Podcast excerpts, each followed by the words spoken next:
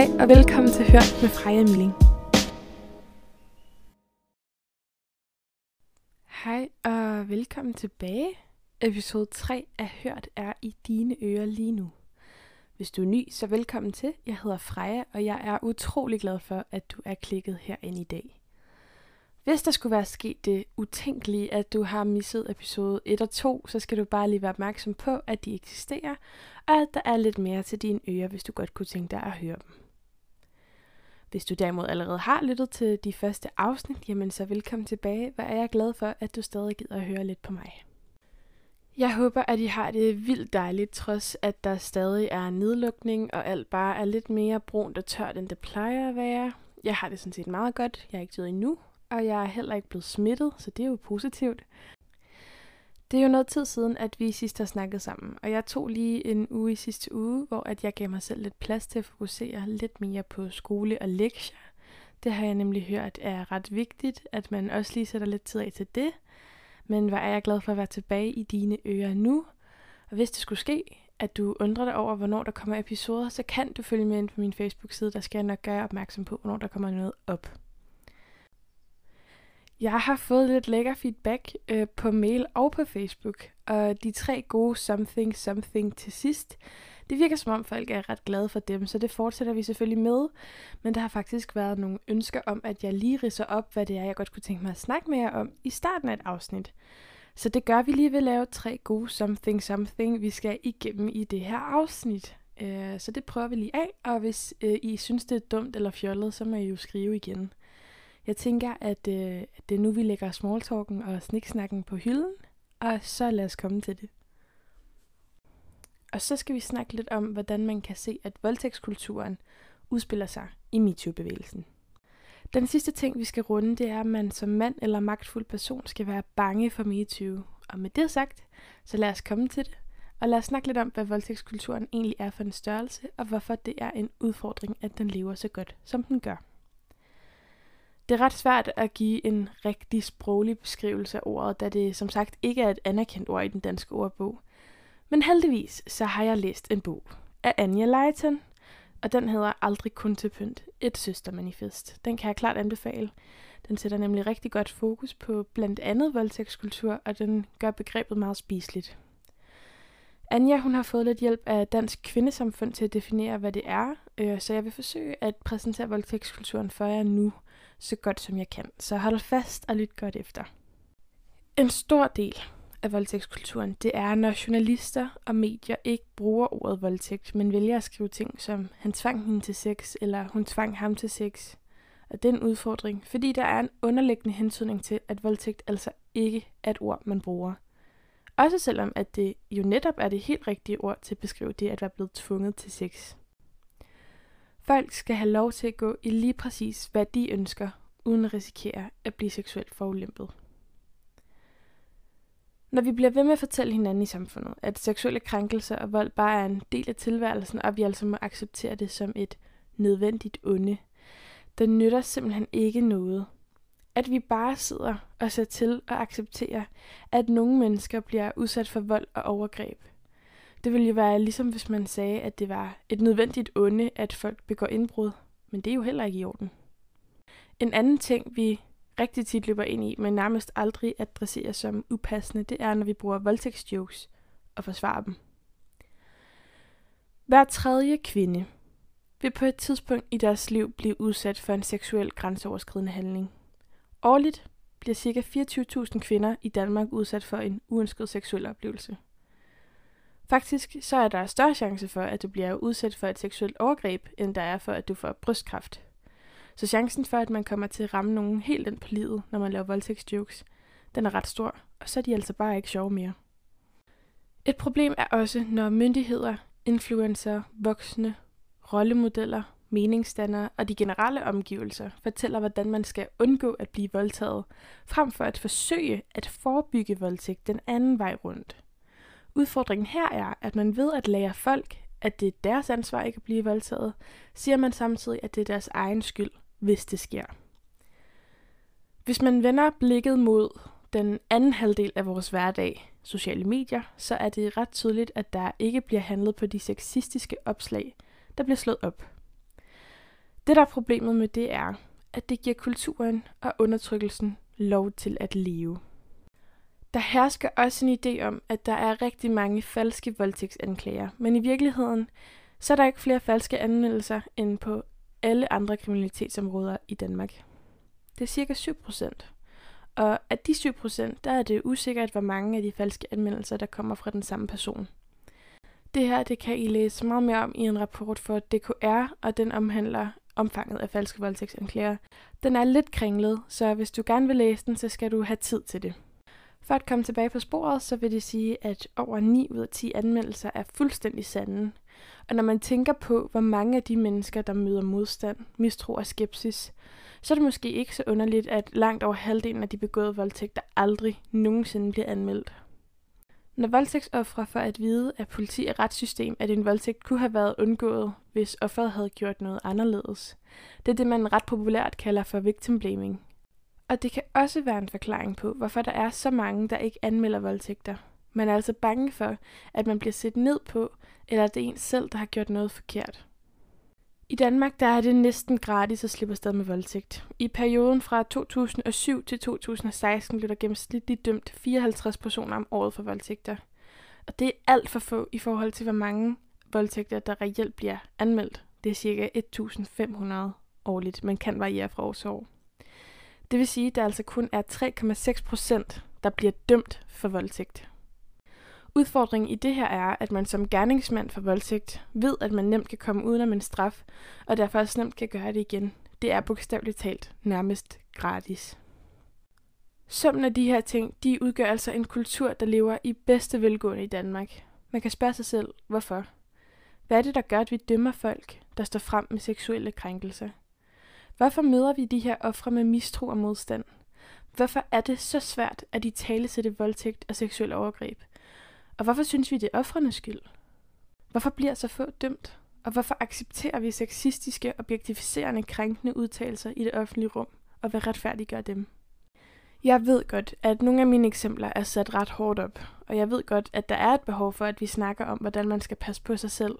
Men vi bliver nødt til at snakke meget mere om, hvordan vi får folk til at forstå, at de skal holde fingrene for dem selv, også efter de har drukket fem øl. Når vi snakker om voldtægtskultur, så er det helt vildt interessant at dykke ned i, hvordan den har påvirket MeToo-bevægelsen i Danmark.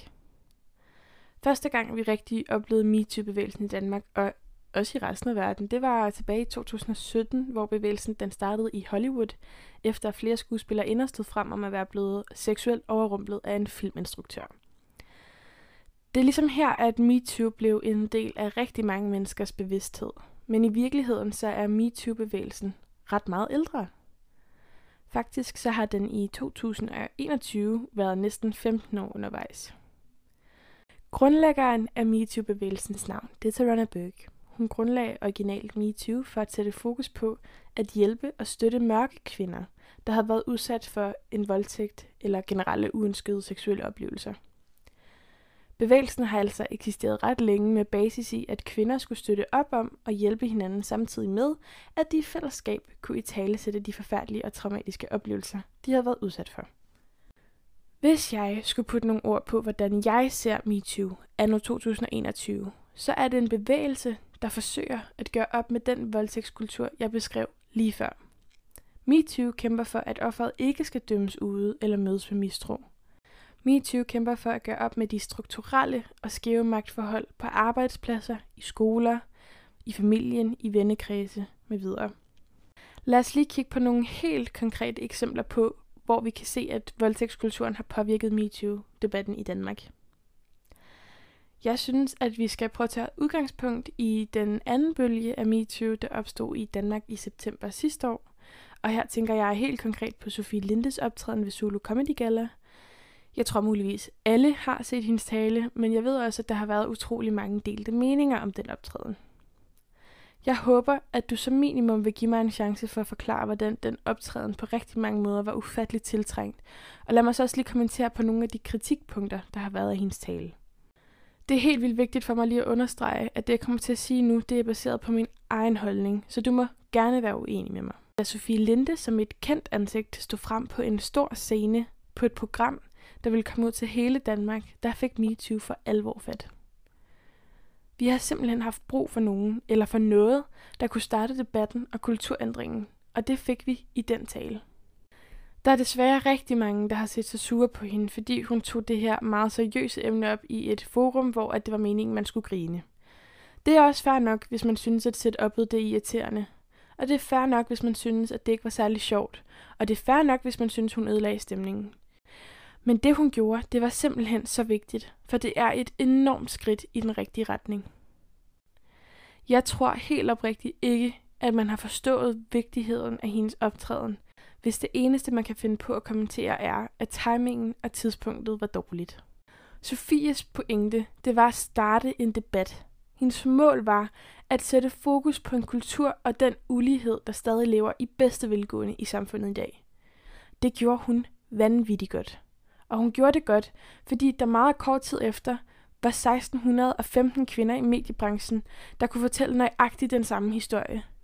Efterfølgende var der 322 kvinder i dansk politik, der også støttede op og fortalte, at de også havde været ofre for den kultur.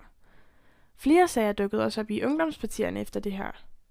Det, at så mange mennesker på så kort tid står frem og siger, også mig, eller me too, det er jo en klar indikation om, at den kultur eksisterer, og stadig eksisterer i 2021, også i Danmark. Mange af de kvinder, der er stået frem, har fået nogle hug for ikke at navngive de angivende personer, der skulle have chikaneret dem. Men er det nødvendigvis forkert? Er det i virkeligheden vigtigt? Kvinderne, der står frem med de her oplevelser, der går mange år tilbage, de vil få absolut ingenting ud af at indberette en overfaldsmand.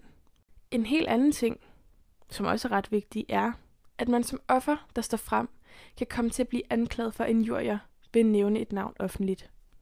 Men det allervigtigste at nævne i den her sammenhæng er, at det slet ikke er pointen, hvem der har gjort hvad og hvornår. Pointen er at normalisere og tale om krænkelsesager. Kvinderne, der står frem her, har altså ikke et mål om at få mænd eller magtfulde personer ned med nakken. Deres formål er at ændre en kultur. Derfor er det fuldstændig underordnet, hvem gerningsmanden er. Det vigtige er at i tale sætte og sætte fokus på, hvor stort og udbredt et problem sexisme og chikane på arbejdspladser stadig er. Måske har nogen af jer set debatten, hvor Sofie Linde og Pia Kærsgaard stod og debatterede. Et helt konkret eksempel på, hvordan voldtægtskulturen var meget tydelig i den debat, det kan findes i et citat fra Pia. Hun siger, jamen, du gør jo dig selv til offer. Sofie Linde svarer, at det er jo ikke det, hun gør. Hun vil bare gerne sætte fokus på den kultur, der stadig findes. Og jeg kan huske, at da jeg hørte det her, blev jeg lige nødt til pause. Og så tænkte jeg, men Sofie Linde er jo et offer. Det er overhovedet ikke noget, hun gør sig til. Det er der en anden, der har gjort hende til. Og det er slet ikke forkert at sige, ja, Gud er jeg da et offer. Jeg er et offer for den her oplevelse. Jeg er et offer for den her kultur, ligesom så mange andre kvinder og mænd også er. Et helt andet spørgsmål, man kan stille sig i den her sammenhæng er, hvorfor er det så tabubelagt at være et offer? Hvad er det, der er så forkert i at være et offer? Det er da noget af det mest sårbare, man kan være. Og det er bestemt aldrig noget, man selv vælger. Pia, hun sætter spørgsmålstegn ved Sofie Lindes troværdighed. Og det er lige præcis her, filmen knækker. Det er her, problemet ligger. Det er her, det går galt. Og så er det nu, at vi alle sammen lige tænker tilbage på, da jeg forklarede, hvad voldtægtskultur var. En af tingene, der gør, at voldtægtskulturen stadig eksisterer, det er det med, at vi møder ofre med mistro og mistillid og skepsis. Det er simpelthen overhovedet ikke okay. Nu skal jeg forklare dig, hvorfor. Det er fuldstændig ude af proportioner at sige om folk, der er blevet udsat for en potentielt traumatiserende oplevelse, at de selv var skyld i det, eller at de ikke har oplevet det på den måde, de oplevede det på. Det vil være skørt at sige til et mobbeoffer. Det kan det godt være, at de siger, at dit tøj grimt, så tager du noget andet på. Det vil være skørt at sige til en person, der er blevet kørt ned. Ja, det kan det godt være, at han var en spritbilist, men er du sikker på, at du ikke gik ud foran bilen med vilje? Det vil være skørt at sige til folk, der har været udsat for partnervold. Det kan det godt være, at din kæreste slår dig, men hvorfor slår du så ikke bare igen? Det vil være skørt at sige til børn, der svigtes af deres forældre. Det kan da godt være, at der ikke er mad i køleskabet. Men hvorfor har du så ikke selv købt den?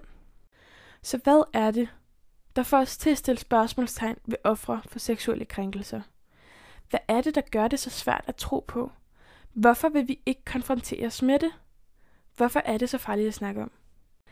Det, der kan være svært, det er at flytte sig selv ud af sin egen virkelighed. Det kan godt være svært at forstå, hvorfor folk agerer, som de gør, når man selv kan se mulighederne for at undgå problemerne. Men vi kan ikke hive vores valg, muligheder eller oplevelser ned over andres virkelighed. Det er slet ikke sikkert, at de står med de samme muligheder, som vi gør. Det er overhovedet ikke sikkert, at et svigtet barn har råd til at gå ned og købe ind. Det kan være, at et mobbeoffer ikke har mulighed for at gå i noget andet tøj. Det kan være, at en person, der har været i et voldeligt forhold, har svært ved at se, at det ikke er okay, det der sker. Måske har de aldrig oplevet andet. Og det kan også være, at et voldtægtsoffer startede med at flytte med gerningsmanden, men derfor er man stadig i al sin ret til at skifte mening og sige, nej tak, jeg vil ikke mere. Vi bliver alle sammen nødt til at møde folk der, hvor de er, og man møder ikke folk ved at vise dem mistro og mistillid. På den måde så skubber vi folk længere væk.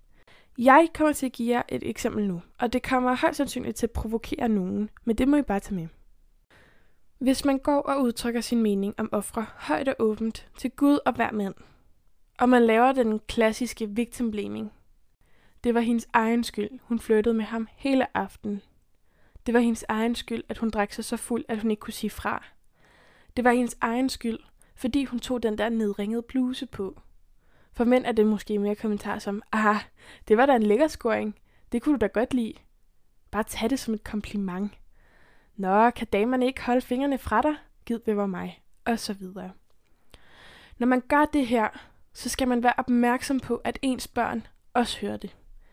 Tænk nu, hvis din datter, dit barnebarn, din søster, din niece, din bror, din nevø, din venindesøn, din egen søn, en eller anden dag, oplever at blive udsat for et seksuelt overgreb, så vil dine ord sidde fast i deres hukommelse. Måske vil de tænke, det er min egen skyld det her.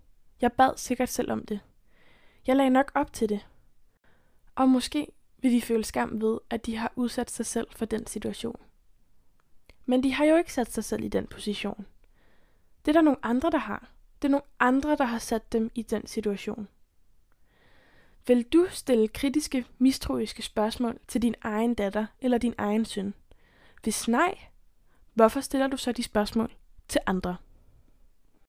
Noget af det nyeste, der er dukket op i medierne, det er en udtalelse fra en journalist, Jan Grarup. Han har offentligt været ude at sige, at han altså ikke vil ansætte flere kvinder, fordi han er bange for at blive anklaget for noget, han ikke har gjort. Den frygt, den forstår jeg i bund og grund godt. Men jeg tror helt oprigtigt, at hvis man godt ved, at man er blevet taget med fingrene i kagedåsen, så kan jeg godt forstå, hvorfor man er nervøs over, at MeToo eksisterer. Men hvis man nu opfører sig ordentligt og behandler andre mennesker med respekt, hvis man nu lader være med at forsøge at kysse med alle sine kollegaer til en julefrokost, eller hvis man lader være med at klappe sine kollegaer i numsen med printermaskinen, så er man faktisk ret godt kørende. Jeg tror ikke på, at man har noget at være bange for, hvis man bare holder fingrene for sig selv. Det her, det handler ikke om fløt og blink med øjet. Det her, det handler om sexistiske udtalelser. Det handler om fysiske tilnærmelser og grænseoverskridende opførsel. Og hvis man som mand, kvinde eller en anden magtfuld person synes, det er svært at finde ud af, om det man gør er på den rigtige side af stregen, så kan man lige spørge sig selv. Vil jeg egentlig synes, at det var okay, hvis nogen klappede min datter i røven ved printeren? Vil jeg egentlig synes, at det var okay, hvis nogen på daglig basis sagde til min datter, i hendes bryster altså sad ret godt i den der bluse? Vil jeg egentlig synes, at det var over grænsen, hvis en af min datters kollegaer opfordrede hende til sex? Hvis svaret er nej, det synes jeg vil være over grænsen, så kan du godt pakke sammen og holde fingrene for dig selv.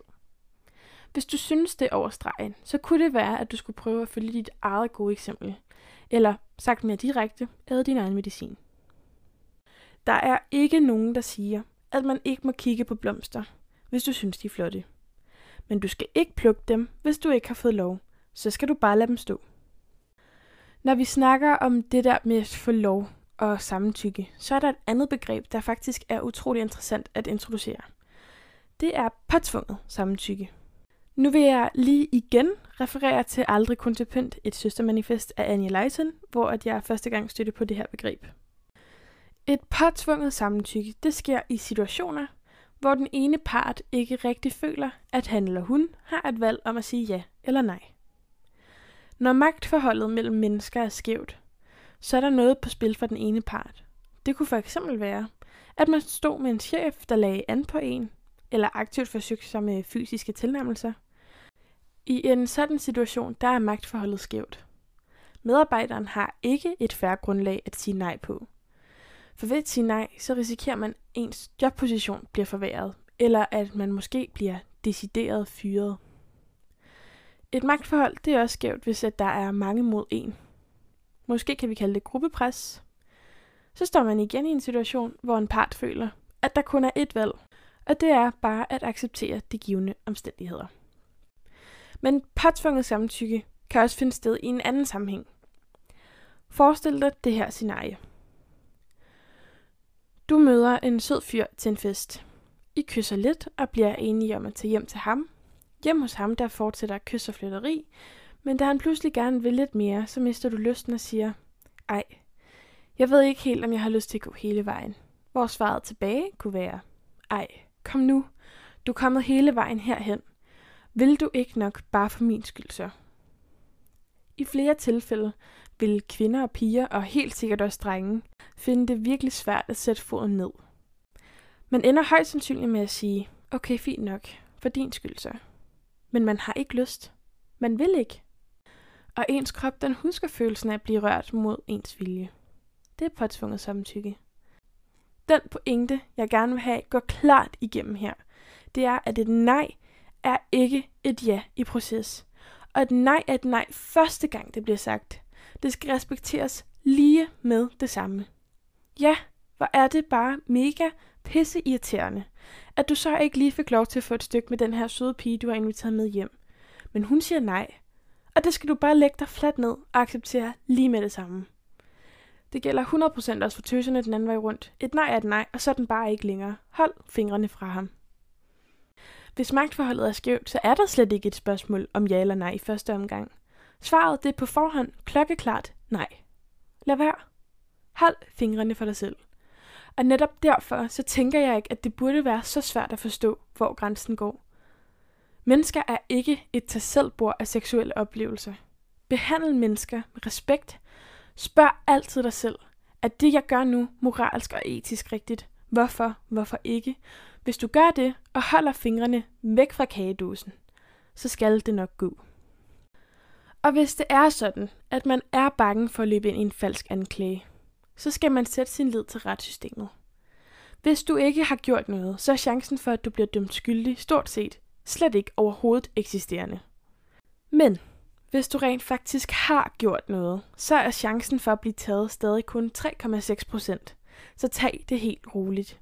I kan stadig godt ansætte folk af modsatte køn. Bare lige for at gøre det helt klart og tydeligt, så var det her ikke en opfordring. Bare fordi det er nemt at slippe udenom, betyder det ikke, at man skal gøre det. Med det sagt, så er vi faktisk nået til vejs ende. Jeg har sagt det, jeg godt kunne tænke mig at sige i dag. Og det betyder jo også, at vi er nået til de tre gode something something til sidst, som i dag er tre gode ting, som du skal huske, og som du skal holde andre mennesker op på. Hvis det skulle ske, at du møder nogen, der er offer for noget, så skal du lige tænke over, hvad du spørger dem om, og hvordan du håndterer den her persons oplevelse, og hvordan du bedst muligt kan hjælpe den her person igennem de udfordringer og de ting, de gennemgår. Så hvis du har lyst til at sætte spørgsmålstegn ved troværdigheden, så spørg lige dig selv, hvorfor først. I den sammenhæng er det vigtigt at tænke over ting nummer to. Er jeg en del af voldtægtskulturen? Er jeg med til så skam hos ofre? Er jeg medvirkende årsag til, at over halvdelen af seksuelle overgreb aldrig ser dagens lys? Det handler også om at tænke over, om man får smidt en grænseoverskridende kommentar efter nogen, der måske vil finde det meget ubehageligt. Det handler om, at man skal acceptere et nej for et nej med det samme, og ikke plage sig til et ja. Det leder os rigtig fint til den tredje og sidste ting, du skal tage med fra i dag, og det er, et nej er aldrig et ja i proces. Vi bliver nødt til at acceptere de nej, vi bliver givet. Det er måske irriterende. Men jeg lover dig, det er pænt meget mere irriterende at blive anmeldt for voldtægt eller seksuel overgreb. Tænk dig om. Brug din sunde fornuft. Og så tror jeg, det er en rigtig god idé at overveje, hvordan man selv vil have det, hvis der var en, der tvang ens eget barn egen søster, bror eller ven til seksuelle ydelser. Brug hovedet. Og brug det rigtige hoved. Det, der rent faktisk kan tænke rationelt. Og det gælder alle. Når vi snakker om samtykke, så vil det være næsten underligt at undlade at snakke om den nye samtykkelovgivning. Den har også fået nogle hug. Der er nemlig rigtig mange, der tror, at den ikke kommer til at gøre nogen forskel. For selvfølgelig har der altid skulle samtykke til, for at man kunne have sex med andre. Men den gør en forskel. Før samtykkelovgivningen, så var en af kriterierne for en voldtægt, at der skulle have været fysisk tvang involveret, før det kunne defineres og dømmes som en voldtægt. Men den nye samtykkelovgivning definerer voldtægt som om, at hvis der ikke er blevet sagt ja, så har der ikke været samtykke, og så er det en voldtægt. Folk snakker meget om, at man skal begynde at lave kontrakter osv., før man har sex. Men det er overhovedet ikke nødvendigt. Man kan bare spørge, er du sikker på, at du har lyst? Eller er det, jeg gør nu, okay for dig? Det er overhovedet ikke akavet, og det ødelægger heller ikke stemningen. Jeg har hørt sindssygt mange både kvinder og mænd sige, at det at spørge er mega meget mere sexet, end ikke at gøre det. På den måde er samtykkelovgivningen rigtig god. Man sikrer nemlig på den måde, at der er flere sager, der kan dømmes. Med det sagt, så er vi faktisk kommet igennem de ting, jeg gerne vil snakke med om i dag, og det betyder jo, at vi er nået til de tre gode something something til sidst. I dag, der er det ting, du skal huske, og ting, du skal holde folk op på. Det første er, spørg dig selv, hvorfor du tvivler på andres troværdighed. Tak fordi, at du lyttede med i dag. Og særligt tak, hvis du har lyttet med helt ind til slutningen. Det betyder sindssygt meget. Du må virkelig gerne abonnere, følge eller like min podcast og give den sindssygt gerne et review. Det vil hjælpe mig rigtig meget. Hvis du kender nogen, der kunne bruge en snak om MeToo og voldtægtskultur, så smid lige den her podcast efter dem. Kunne du godt tænke dig at spørge om noget, eller snakke med mig, eller bare undre dig over noget, så kan du fange mig på Facebook eller på mail, og begge dele er som nævnt linket i beskrivelsen. I beskrivelsen der finder du også de kilder, jeg har brugt i det her afsnit af Hørt. Ind og læs. I må have det fantastisk, til vi snakkes ved igen.